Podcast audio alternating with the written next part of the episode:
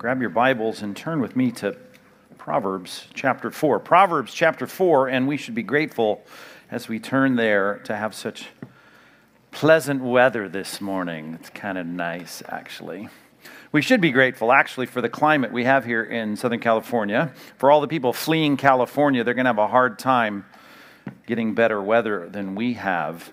Um, and I understand that. I, I recognize as we have good weather, we're still, as we're heading into the fall months here, I have been praying, along with the rest of our pastors, for uh, minimal rain on the weekends. That would be ideal, I think, if we didn't have a lot of rain.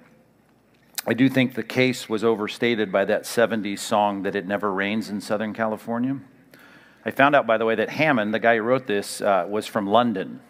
So I understand his confusion um, that he thinks it never rains here. Of course, it does rain here, but we. Uh, we don't get it very often. And not getting as much rain as, say, uh, Portland or Seattle or Cleveland or Pittsburgh, I, I know that um, they make fun of us because we're not real good at driving in the rain. We have the storm watch whenever it starts misting, and um, it, our local authorities say we have about quadruple the amount of traffic accidents every time it rains here on our local roads. And um, we may take a lot of grief for being uh, challenged in our driving on wet streets, but I'll take the wet streets over the frozen streets any day of the week. Am I right? I mean, you don't. I don't care for that at all. I'll never forget. I was coming home from a, uh, uh, a winter break in college, driving across the country, and I was uh, on this interstate. The interstate's in the middle of this frozen Midwestern state where they put it on this huge mound. You know how those are? It's got just it's like elevated, and uh, it was my first experience with black ice. I, I, didn't happen to be driving. Actually, I was asleep in the back seat, and all of a sudden, I start feeling like we're on some spinning ride as we end up on the right side of this mound in this snow ditch, this pile of snow. And they elected me to see if I could get them out, which uh, I, I, appreciated their confidence in me, being from Southern California. I don't know why they chose me, but I, I thought, okay, I, will give it a shot. And so uh, I'm happy to report that I was successful for about a minute, actually, about five seconds, because I got up onto this road again. And of course, uh, on the black ice, I just slid that car right off the other side.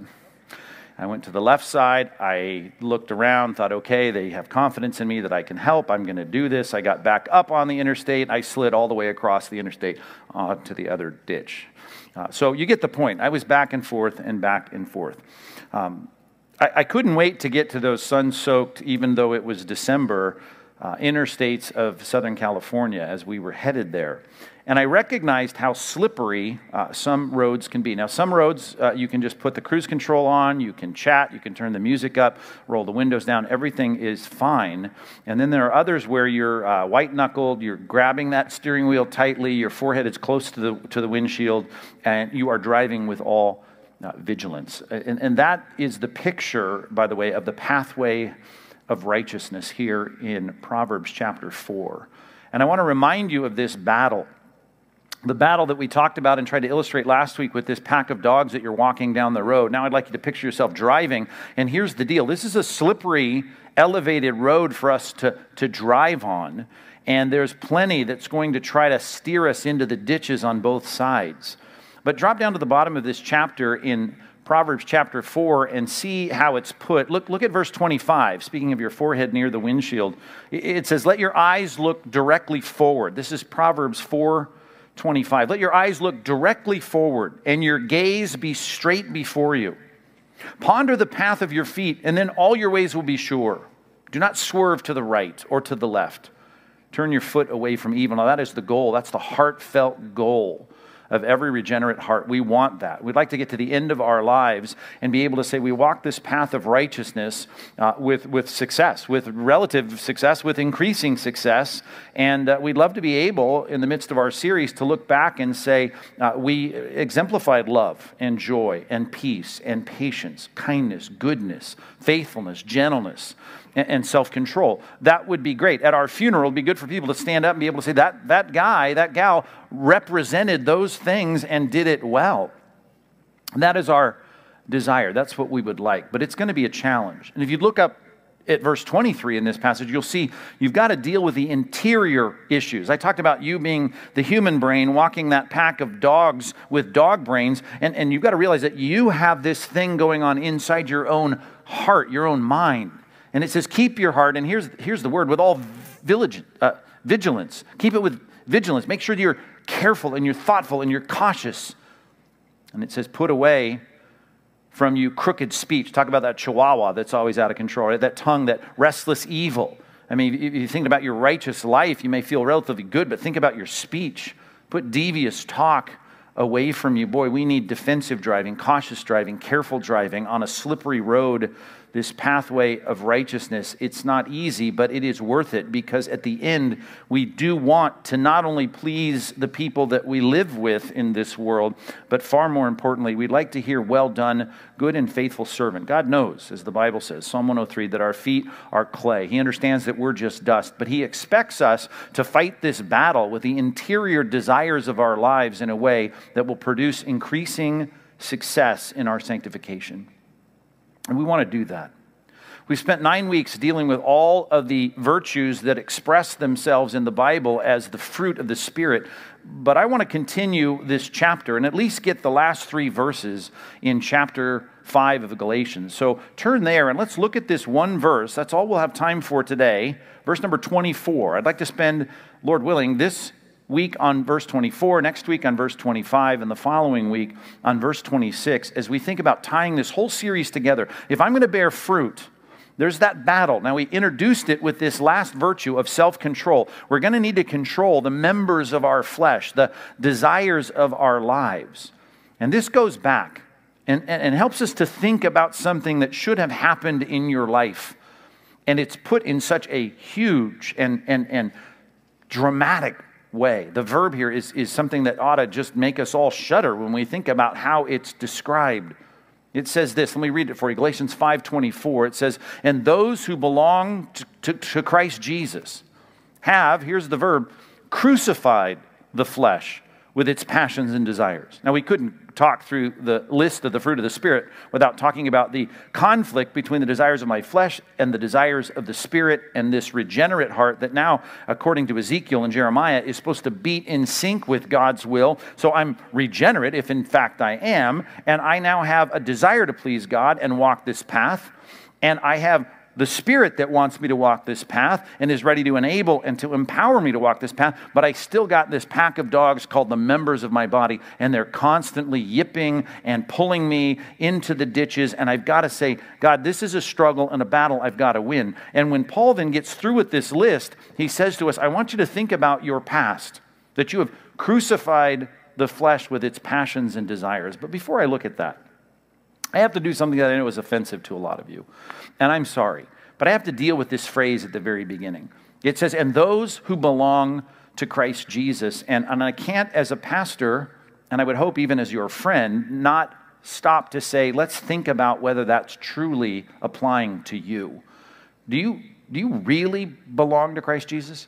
He's going to talk about what people who belong to Christ Jesus have done, but, but I want to stop and I want to ask that question as I think we always should. And if you're taking notes, this would be the first thing for you to write down here. You need to be sure that you belong to Christ. This simple phrase, those who literally are of Christ, if you are with Christ, associated with Christ, this, this genitive construction of this word, that you are in his, in his circle, you're in his team, you belong to him. He is your king, He's your master, He is your redeemer, He's your savior. If that's true of you, that's great, but I don't want to assume it just because you're here. And I say it's offensive to many of you because it's like the instructions you get on the troubleshooting guide when you're trying to get that thing to work, that router or that equipment or that appliance or whatever it is. And the first thing on the list is, is the device plugged in? And you roll your eyes like, of course, of course it's plugged in but it's there for a reason because sometimes people trying to make things work and it is not plugged in. And I would dare to say that how tragic it would be if we went through this entire thing, you and I, Compass Bible Church, I'm your pastor, and we never stopped and said, no, every now and then we've just got to deal with the issues in your life and ask the question, are you even saved? Are you even a Christian? And as offensive as that may be to some of you, I just need you to indulge me here for a few minutes and to have us think for a second now, is that really true of me? Do I really belong to Christ? Because that's all that's going to matter 100 years from now. Really, that will be the determining factor. And to do that, I'd like to look at Jesus' words himself as we think through that question in Matthew chapter 13. So please turn in your Bibles to Matthew 13 as we ask ourselves the question afresh, as the Bible says we ought to. I mean, I, I quote this often, but 2 Corinthians chapter 13, it says, Examine yourselves to see if you're of the faith. And I often mention that Paul even in, in, intimated that idea and he reflected that concern even with the pastors that he oversaw particularly Timothy, he speaks to him. He's got some issues with timidity. And he says, You got to solve that problem of timidity. You're afraid to stand up and stand for the truth, and you're afraid of what people think of you. And then he has to deal with issues in the letters that he writes him. Says, You got to think about where you stand with God. I mean, he gets back to troubleshooting even in Timothy's life with is the device even plugged in? And I think that's a good thing for us, no matter who you are, no matter how long ago you think you came to faith in Christ. I want us to ask the question Are you sure you belong to Christ? Are you sure? This passage, beginning in verse number one, is helpful for us. It's the parable that's familiar to you, but I want to give you a little bit of the context that may help remind you that what he's about to say is really something everybody needs to hear who's gathered together to listen to the things of Christ. And I know that we'd like to say, well, of course I'm a Christian. I, I, I, wouldn't be at church on a Sunday morning. I certainly wouldn't be out here in a parking lot on Sunday morning if I weren't a Christian. I, I would like to say to you, anyone who wants to be a Christian is a Christian. Anyone who's pro Jesus is a Christian. I'd like to say to you, it'd be great if everyone who doesn't want to not be a Christian, well, the, of course, if you don't not want to be, well, then you are. If anybody's on Jesus' side and in their mind, they go, I want to associate with him, well, then you are. But that's not how this passage plays out. Verse 1. Matthew 13. That same day, Jesus went out of the house and he sat beside the sea. And here's something to note great crowds gathered around him. Now, what he's about to say is something you can see as a pattern in Scripture when great crowds want to sit there and act like he's in charge and he's the rabbi and he's the Savior and he's the Redeemer and he's the King and we're all a part of your kingdom. He often gives these kinds of parables and teachings that say, wait a minute, I don't even know if you guys are rightly understanding this these clarifying stories. So the great crowds gathered around him, and he got in a boat and he sat down, and the whole crowd stood on the beach, and he told them many things in parables, saying, and here's the parable a sower went out to sow. Someone's got seeds, and they're going to go plant those seeds. And the way they do it back in the day, bag over your shoulder, you throw those seeds out there into the soil. Verse 4 And as he sowed, some seeds fell along the path now, that's not the intention, of course, but that's where they are. And the birds came and devoured them. So there's quote unquote soil number one, the well uh, trodden path, the, the hard dirt. And I mean, they just, the seed just sits right on top, and the birds come and eat it. Soil number two, verse five. Other seeds fell on rocky ground where they didn't have much soil. There was soil, there wasn't much though, and immediately they sprang up since they had no depth of soil. And when the sun rose, they were scorched. And since they had no root, they had no connection, they had no organic relationship, oh, they sprouted up and it looked good for a little while, but they withered away. That's soil number two. Soil number three, verse 7. Other seeds fell among the thorns. Oh, there's a lot of soil there. As a matter of fact, there's enough soil for the weeds to grow up there, but among the thorns there, the thorns grew up and choked out the seed. Verse 8, there's the fourth soil. Other seeds fell on good soil and produced grain, some hundredfold, some sixtyfold, some thirty. Now, here's something you should always listen up to when Jesus says it, and that is, He who has ears, let him hear. And some of us don't hear things like this because we think we already know it. We think we've already examined ourselves. We think we've already considered ourselves, and we don't give this the, the proper thought. And here's Christ saying, Listen, you got ears, you need to hear this. The intervening verses, beginning in verse 10, he talks about the purpose of parables, and then drop down to verse 18. Now he explains it. Hear the parable of the sower. Verse 19. When anyone hears the word of the kingdom and does not understand it, the evil one comes and snatches away what has been sown in his heart. This is what was sown along the path. There's soil number one. And there are people that are not Christians. You'll meet them in the park, you're walking out there, and they'll say, Yeah, you go to church, that's great, that's good for you, not good for me. And they're not interested. They have no confession of faith, they have no interest in your church. They'll be polite about it, perhaps, or maybe they're not. Maybe they're hostile toward it. They are, they're, they've got no association with Christianity. They're certainly not sitting here listening to this message unless you got dragged here by someone and you don't want to be here. But for those of you who want to be here, this certainly isn't you. Verse 20. For what was sown on rocky ground, this is the one who hears the word and immediately receives it with joy. Wait a minute. So you're into this. You like it. You have joy being associated with it. You, you've embraced the truth, the word, it, you read it, you, you study it, you memorize it, you meditate on it. Yet, verse 21, he has no root in himself. There's no real connection. It's all superficial, it's all shallow. But endures for a while, and that may be where some of you are right now. You're enduring in this thing, but here's the problem when tribulation or persecution arises on account of the word, immediately he falls away. And it may be a matter of time until you are not here and you're not a part of this. Not just in this church, but any Bible teaching church. You're just not interested. And it will be because the pressure gets turned up and there's going to be a price to pay, and the price to you is too high. And I don't want to be out of step with the world. I don't want to not have acceptance at work. I don't want to lose my friendships or my family's approval. I am going to eventually bail out. But right now, you're receiving the word with joy. And you told me last week and maybe the week before, great sermon, Pastor Mike, you're into this, but you run the clock forward 10 years, you're not in it but you think you're in it. The device isn't plugged in. Verse 22, soil number three. As for what was sown among the thorns, this is the one who hears the word. We understand that, much like soil number two, apparently there's some kind of association with it. It seems to even be more of a joyful reception of the word than even soil number two. But the cares of the world and the deceitfulness of riches choke the word, now, this isn't just that they're being persecuted for the word. This isn't because they're aligning with Christ, they're all of a sudden now out of step with the world. It's they're out of step with the world because they don't have the same priorities and they want these other priorities. They, they have concerns, cares, they've got uh, riches they've got to make, they've got money they've got to make, they've got, they've got reputations to advance. And it proves unfruitful. I remember preaching through this passage when I was in my mid 20s to a church that was filled with people my grandparents' age. And I remember getting so attacked in response to preaching this as I should preach this in light of all the rest of Scripture. And that is that soil one, obviously not saved. Everyone could agree on that. Soil number two, not saved. Soil number three, not saved. And I got people afterwards writing letters confronting me that can't be.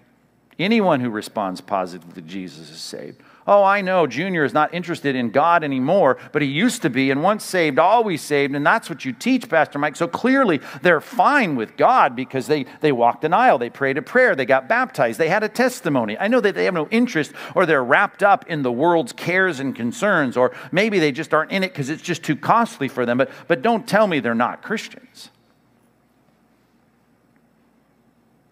I know it's hard for us to look at the fourth soil and only the fourth soil. Because we like to say, well, maybe those are the varsity Christians there, but it says there in verse 23 there is a distinction between Christians in terms of their fruitfulness, and some are bearing more fruit than others, but there's only one kind of soil that bears fruit, and it continues to bear fruit, and that's the definition of real Christianity something that has a root and a connection and an organic relationship with God. It is plugged in. Verse 23 As for what was sown on the good soil, soil number four, this is the one who hears the word and understands it. There's something about it they get. He indeed bears fruit and yields, in one case, a hundredfold, in another, 60, and in another, 30. So I got three soils, is basically what I'm saying, and I've been preaching it all my life. The reality of how the rest of Scripture helps us understand this that fruit bearing is the definition, that real faith produces works. That's what James' contention was, that's what the Bible teaches, and you don't have any right on any verse anywhere to be able to say, I can take the rest of Scripture and dump it out and say somehow soils two and three are in the category of real Christianity. They're just not. So that means I've got soils two, soils three, and soils four sitting here in any average church. And that means that two thirds, if I'm going to look at the categories, those aren't, aren't they're not saved. Eventually, it's a matter of time until the pressure of persecution weeds them out, or the desire for other things gets in the way and they're not going to endure. They will not hold their confidence firm until the end. Jesus goes on in verse 24 and says, I know that's hard, but that's the way it works. Put another parable before them. Verse 24 The kingdom of heaven may be compared to a man who sowed good seed in his field. Well, that's, that's the idea, that's the motif here. But while his men were sleeping, his enemy came and sowed weeds among the wheat and went away. So when the plants came up and bore grain, the weeds also appeared. And the servants of the master of the house came and said to him, Master, did you not sow good seed in your field? How then does it have weeds? So here's the objective look at a field, and it's got real fruit, it's got real crop producing, bountiful, fruit bearing plants, and it's got weeds, it's got phonies. And the master said, The enemy has done this. So the servant said to him, Then, do you want us to go and gather them up? I mean, can we weed them out? Let's weed the field. But he said, No. Lest in gathering the weeds, you root up the wheat along with them. It may be that you're expecting a hundredfold fruit from everyone, and maybe you're looking at something. It's hard for you, just like we have no litmus test for you coming and being a part of a small group or being here in our church. I mean, we say you need a testimony, but soil 2 has a testimony, soil 3 has a testimony. We're not vetting people as they get out of their cars and walk to a seat. We realize that in our church, we're going to have non Christians that think they're Christians, non Christians that say they're Christians. And we're not going to weed them out now, but they will be weeded out. No, in gathering the weeds, you might root up the wheat along with them. Verse 30 let both grow together until the harvest. Now, some are going to bail out on their own. We just learned from the previous parable. They'll be gone, and we'll know. But some are going to sit here in church all the way until the end, till the rapture of the church, or until their death. And at harvest time, I tell, I will tell the reapers, gather the weeds. Now we can see from heaven's perspective the difference, and bind them in bundles to be burned. But gather the wheat into my barn. Real lasting fruit Sometimes you can't see the difference from a human perspective. We're looking at the crops and we can't tell. But you know, you should be able to tell if you're sitting there saying, Am I really weeds or am I wheat? Is this device plugged in? Some people just say, It's on the right shelf. I go to church. Matter of fact, you really chided us pretty hard about being in a small group. Now I'm in a small group. The device is on the right shelf. But you're the one who has to do the heavy lifting of finding out whether you're plugged in. You have to do that. How do we know? Well, back to our text. Those who belong to Christ, which is the concern. If I'm going to bear fruit, I got to be connected to the vine. John 15, I've got to be belonging to Christ. Well, here's how we know they belong to Christ in our passage. It says, Those who belong to Christ have, now here's a startling image have crucified the flesh with its passions and desires. Have crucified the flesh. That means there's soils two and soils three here. They're called weeds in the next parable, and they have not crucified the flesh. And then there are those that are real and they have crucified the flesh because all that belong to Christ Jesus have crucified the flesh. Crucified the flesh. What in the world are you talking about?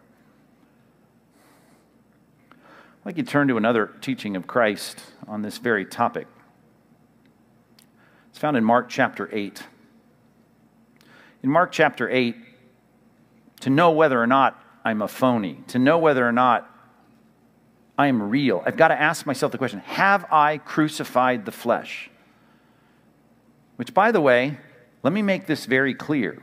No matter what your theological bent is, there is a obvious passive description of my life being associated with Christ's cross theologically, in terms of the, the connection I have with Christ in my justification, being that, and here's the words that are used they're, they're verbs that are in the perfect tense and in the passive voice. And these tenses are important in these verbs. Like when Paul says in Galatians 2:20, he starts the book with this, I have been crucified with Christ. And you say, well, how did that happen? Well, Romans 6, verse 6, it says that crucifixion, my, my, my life has been crucified with Christ. I'm identified with his death. Now, that's a transaction of my crucifixion that God says, you had all the penalty of all of the sins that you have committed, if you are a real Christian, dealt with on the cross. It's as though you were punished for your sins at that moment in the perfect sacrifice of Christ. And that is a passive, perfect, I have been crucified with Christ. That's not what's going on here in Galatians 5:24. Same image, and the image is used a lot. Crucifixion is the centerpiece of our theology that Christ was crucified, and that crucifixion becomes an illustration of many things, including this that those who belong to Christ, here's an active verb. It's an active verb, an aorist tense, if you care about those things, and you ought to. The reality that at some point I have crucified my own flesh with its passions and desires. Now, here's the thing those happen at the same time. But soils 2 and soils 3 have not experienced it. And you need to ask yourself as you sit here this morning have I crucified the flesh? What are you talking about? Mark 8. Look at Mark 8, drop all the way down to verse 34. And again, you see the motif, you see the paradigm, verse 34, calling the crowds to him. Okay, you've got a lot of people that are interested, and he says, Listen, guys, I got to talk to the crowds here, along with his disciples. And he says this if anyone would come after me, well, isn't the assembly of the crowd enough of, of, a testimony to you that they're coming after you? No, because what? We see it constantly. John 6, the crowds, many that were following him turned away. It was just a matter of time till a lot of these fair weathered Christians, if you will, they were, they were gone. They were, they were soils two and soils three. So he wants to talk to the crowds. If anyone would come after me, and I'm not talking about those who are just sitting here listening to me teach, because there's plenty of people, he says, that are here listening to me teach, but they're not coming after me. Here's the things you've got to do. Talk about crucifixion. Here's what you've got to do. You've got to let him deny himself, take up his cross, and follow me. Deny himself, take up his cross, follow me. Those three phrases are exactly what encapsulates this concept of crucifying the flesh with its passions and desires. The passions and desires of my flesh, and we talked about this last week, the things that I want to do in my unregenerate state, the ideas I have for my life and my future and my goals, all of those things, I've got to say, those passions and desires, I'm now going to crucify those. And that means I'm denying myself the fulfillment of my passions and desires. And I'm now willing to take up my cross. I'm going to be crucified. I'm willing to be crucified as it relates to my passions and desires, and now I'm going to follow you. Following you versus following my passions and desires, that's the challenge. That's the tugging and the pulling and the bloody calluses of the members of my flesh as I walk that pack of dogs that wants to go every which direction, and I'm keeping them on this path of righteousness. I'm going to have to say, I am willing to, f- I'm not going to let the pack do whatever they want. I have to submit myself to Christ and his desires and agenda and will for my life. Soils two and three have not done that. And they prove they haven't done that because when pressure gets on, when it starts to hurt their hand, they go, owie, owie, I don't like the Christian life if it's going to mean that. Can I have another version of Christianity that doesn't demand all that from me? Well, then those people bail out of, of, of what at least is the, the influence of biblical Christianity.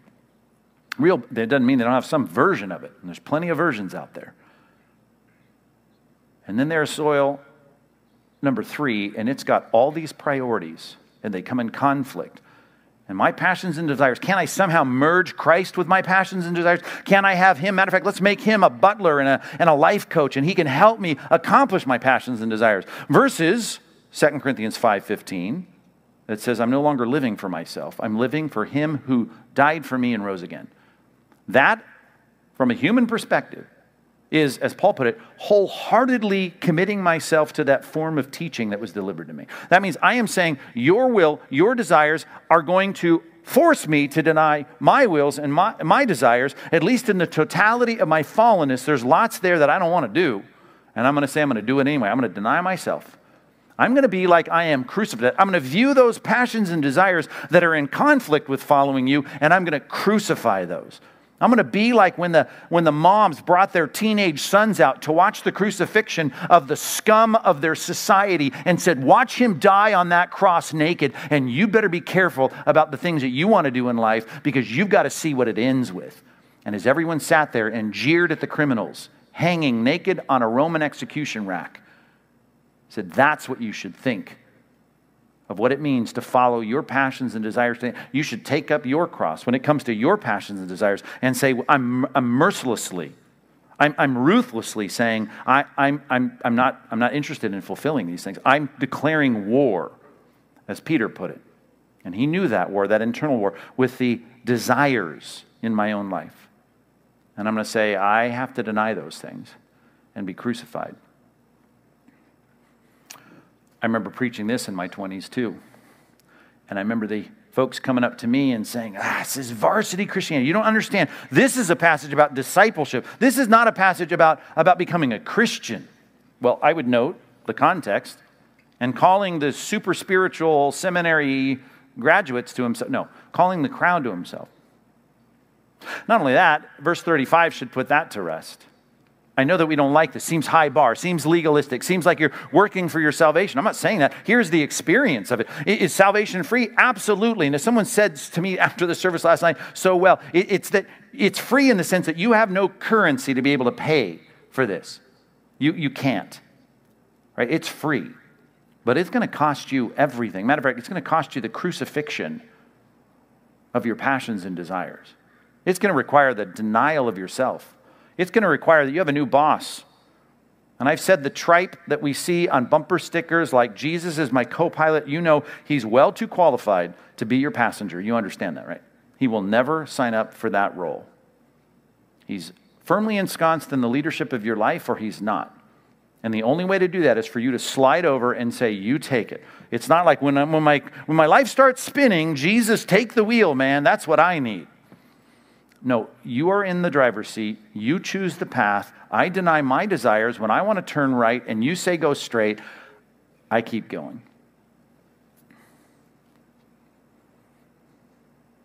Whoever would want to save his life, verse 35, if you really want to be a follower of Christ, and that's the only hope you have of being gathered into the barn after your life, or you want to be burned, well, here's the choice you have. You want to save your life, or you're going to have to lose it.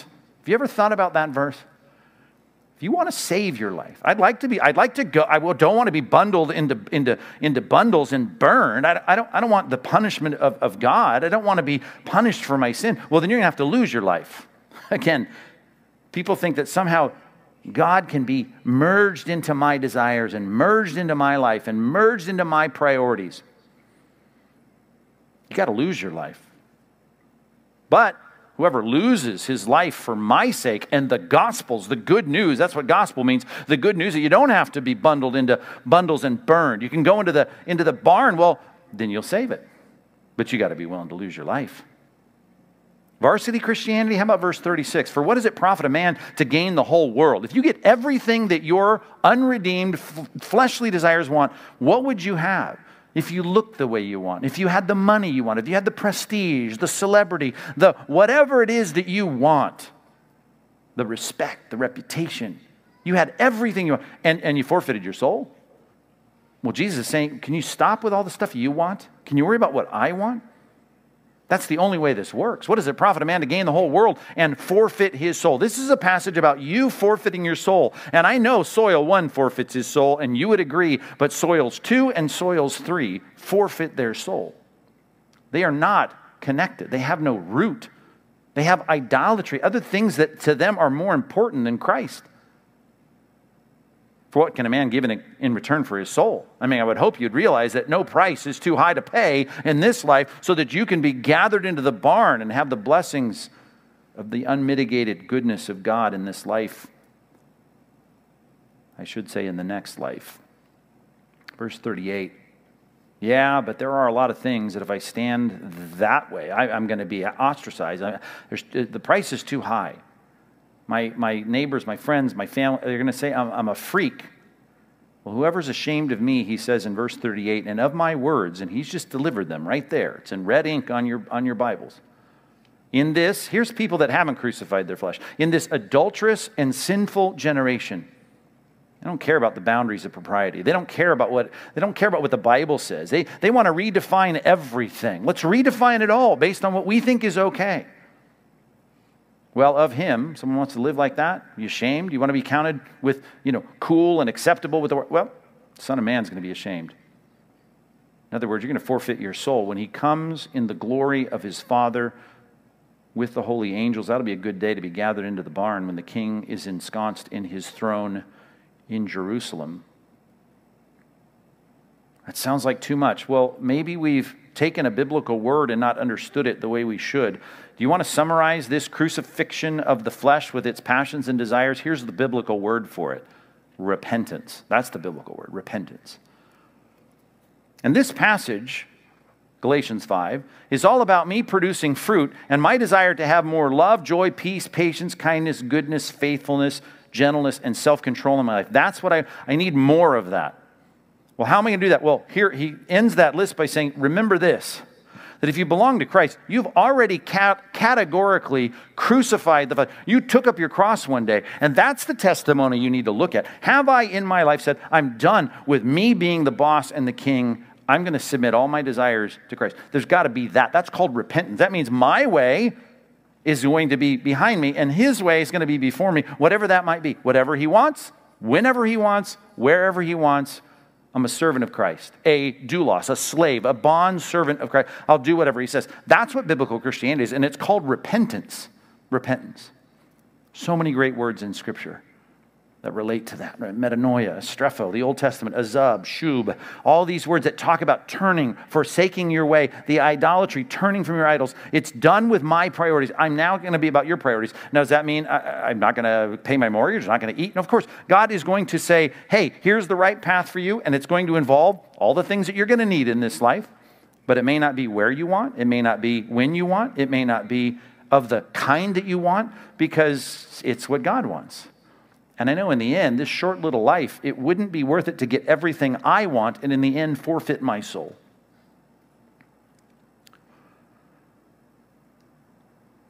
I've given you the whole of the second point, but can I at least have you give it a title here? I want you to remember your repentance. I want you to remember the fact that if you want to bear fruit in your life, as you should, that should be the core motivating desire of your life, you've got to think about your repentance. And as long as we're talking theology, think back to the 95 Theses of Martin Luther as he pinned it to the Wittenberg door.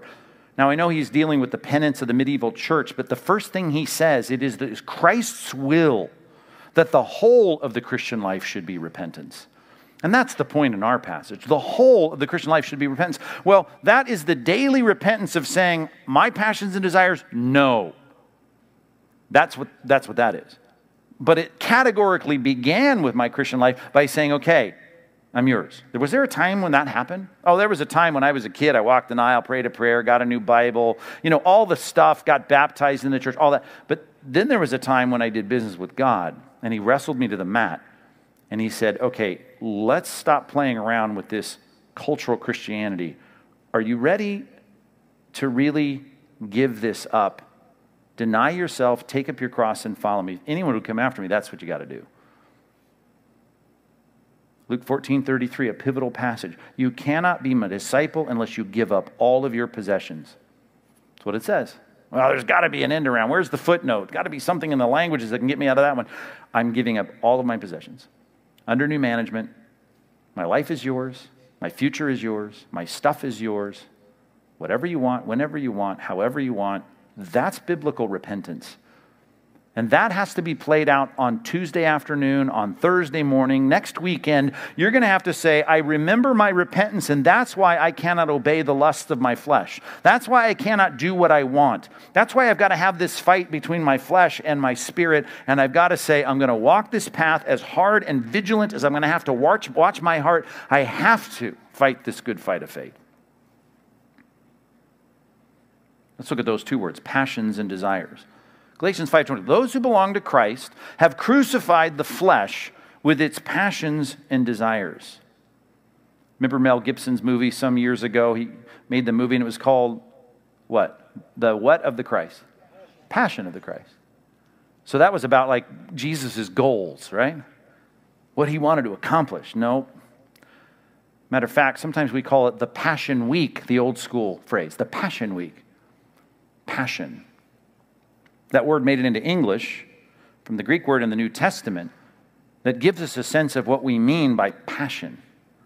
Passion, of course, is the suffering of the Christ. Passion Week is the week that he suffered in the garden in Gethsemane as he got tried, as he got whipped, as he got beaten, as he got hoisted up on a Roman execution rack outside the walls of Jerusalem. He suffered the Passion Week.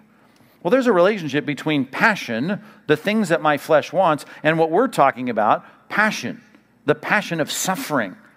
And it's like Christ in the garden. The height of the passion, really, you could say, it was all beginning. It would play out, but after the garden, it was when he said, Not my will, but yours be done. Some of you, maybe last week, have engaged in some fasting because of our sermon last week. And though I didn't, I, I, didn't, I didn't require it, I didn't say you should do it. I mean, the idea is we look at the things of life, we say, sometimes I got to say no to the neutral desires so that I can fight the moral desires of my life. And so some of you engaged in that.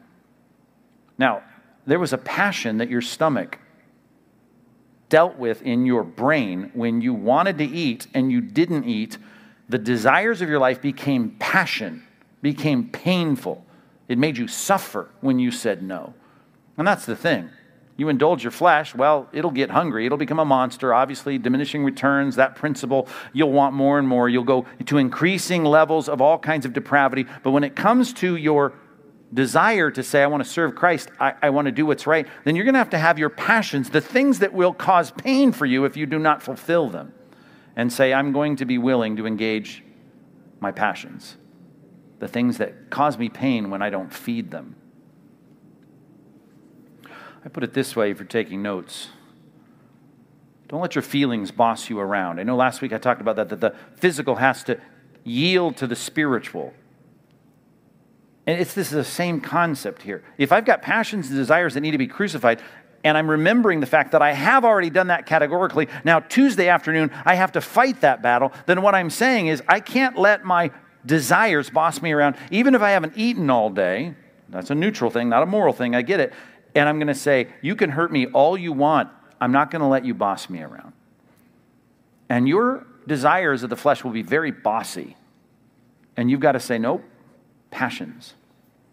Desires, the next word.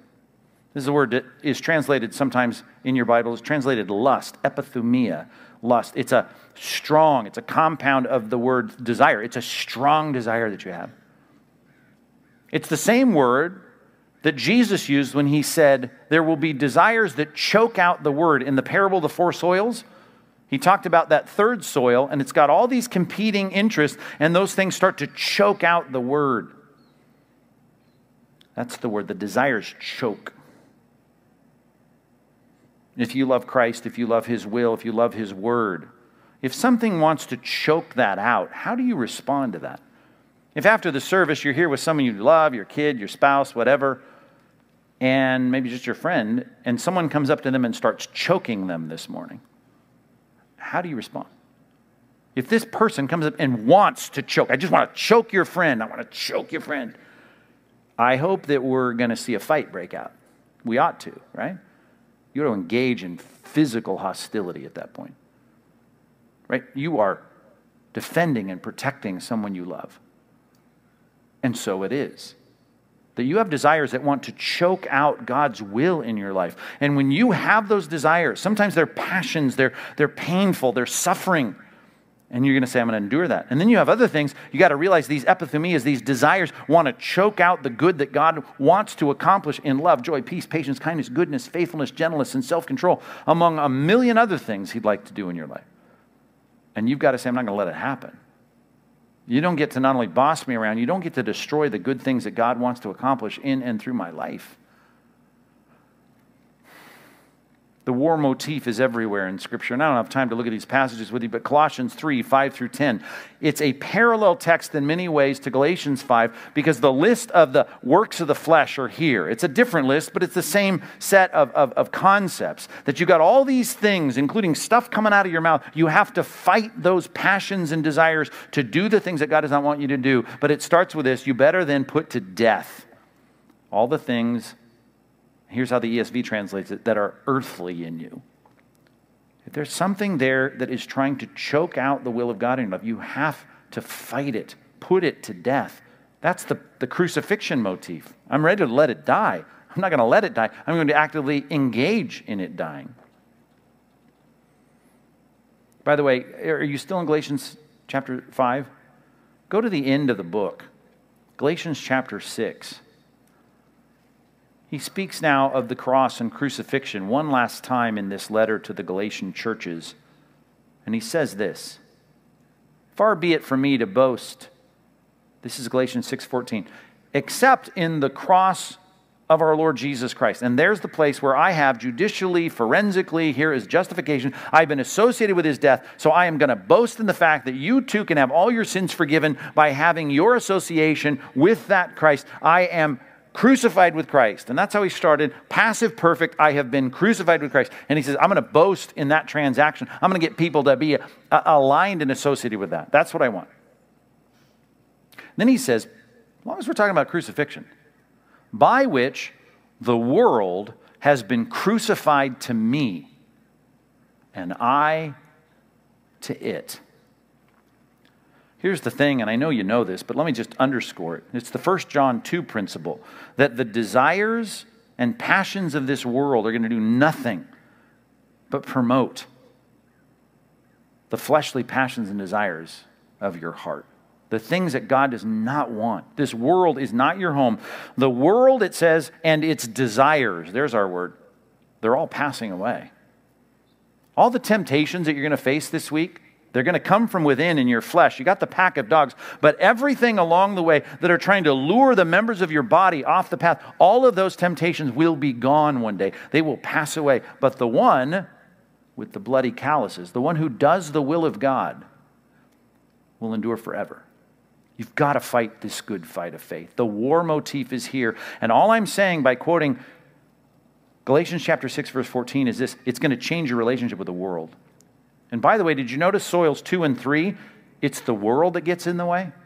Some of you right now are too associated with this world. Too associated. Matter of fact, some of you don't involve yourself like you should in the body of Christ because you want to leave more time for that you understand the Bible says, as you see the day approaching, we ought to be more committed to our time together than ever before.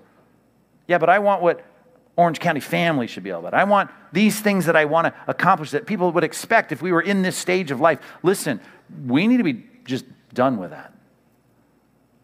Because of the cross of Christ and my association with that cross, not only in the, in the perfect passive tense, but in the active sense in which I did, in the aorist active sense, I once said, I am crucifying my flesh. And now I'm living out that re- repentance every day. I'm saying my relationship with the world is different now. What I need is more Christian fellowship. I need more engagement in ministry. I need more time with God's people. I need to say that the things that I'm going to sacrifice by being with God's people is worth it. We need each other now, the Bible says, more than ever before because the day is closer now than it's ever been. Just remember the world and its desires do not end well. Change your relationship with the world, and maybe you'll see the passions and desires of your flesh not be quite so enticed every week.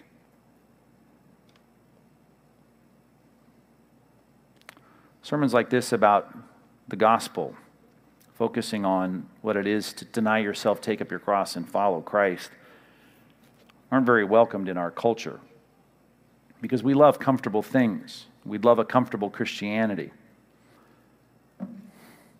On my road trips across the country, of course, these were college days. I had no money. And my parents didn't give me a credit card, so I was just whatever I had in my wallet. And I would pass these signs after a long stretch without an exit, and I would see the signs for the motel, and it would say, you know, comfortable bed, you know, warm room, $49. I'm thinking, I can't afford that. We'd pull off to the side of the road and we'd sleep in the car. You've done that before? Like a homeless person. I would sleep in the car in college. Thanks, mom and dad. I would sleep in the car. It was painful. You wake up sore. You might be healthy as a, you know, as a 19, 20 year old, but it was just painful. I didn't have the 49 bucks to bust for my comfortable bed and warm room. Someone would have to wake up every couple hours to turn the car on for 30 minutes to get the heater to work. Speaking of $49, that's the average price that they're charging right now for doggy motels in Orange County. Did you know that? Doggy board and care facilities. Now, this is just an illustration, so don't be offended, dog lovers. But God gave your dog paws and claws, big jaws and sharp teeth. And our local and very successful dog boarding care, I'm assuming it's successful, maybe you own it, I don't know, but it advertises that even when your dog gets seven trips outside to go potty, as it says, we'll be in a nice, carefully enclosed area, safe from all the elements of the outside world. That there are, and it advertises this on the website, doggy cots for your $49, cozy doggy cots. That they have TVs in the, every room, and they play matinees all day long. And at night, when your doggy is in his comfortable bed, your doggy cot, classical music plays in the background. Don't send me letters. It's fine. You want to pay 49 bucks for that? You have at it. But God designed that dog to do more, to endure more, to fight through more than the classical music's too loud or the bed is too hard.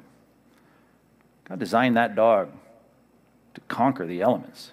We've domesticated them, I realize that. But in a culture of comfort, right? If that's the way you want your dog to live, certainly speaks to the way you think we should live. And what I'm saying is, God has designed the Christian life for you to fight. He's given you spiritual paws and claws and teeth and jaws. And He said, You got to fight the good fight of faith. Some of us are hoping that at the end of our lives, speaking of your funeral, that they'll get up and talk about how you were loving, joyful, peaceful, patient, kind, good, faithful, gentle, self controlled. But you don't want to fight the good fight of faith. Paul says, I'm going to pummel my body and make it my slave. So to the end of my life, I'm not disqualified. So people don't look back and go, man, what a hypocrite he was. I exhort you to remember your repentance. If you belong to Christ, I know you've taken up your cross. Some of you haven't. Maybe today's the day for you to do that. Matter of fact, I would urge you, because you don't know when that gathering into the barn is going to be.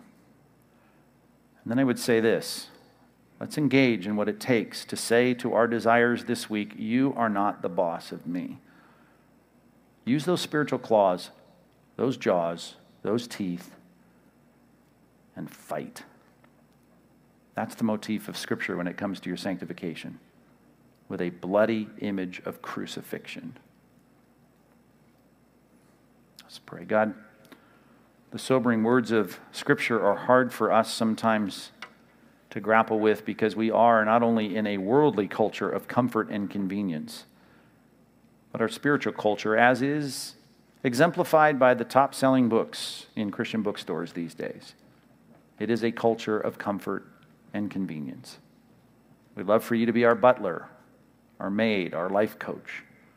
Make everything easy for us. And yet, to parent like a Christian, it's going to be a fight. To deal with our desires in our jobs and the constant pressure to compromise is going to be a fight. To deal with this world when we need to unplug, decompress, and recreate, it's going to be a fight because the world's going to offer all kinds of things to us that are not in keeping with your will. So, God, help us to fight this week, to fight the good fight of faith when the desires want to choke out the good that you want to accomplish in us and through us. Let us realize that this pathway of righteousness is not a broad, sun soaked highway where we can put the cruise control on. It's a slippery path, it's a narrow road. We need you to help us, God. Empower us, please.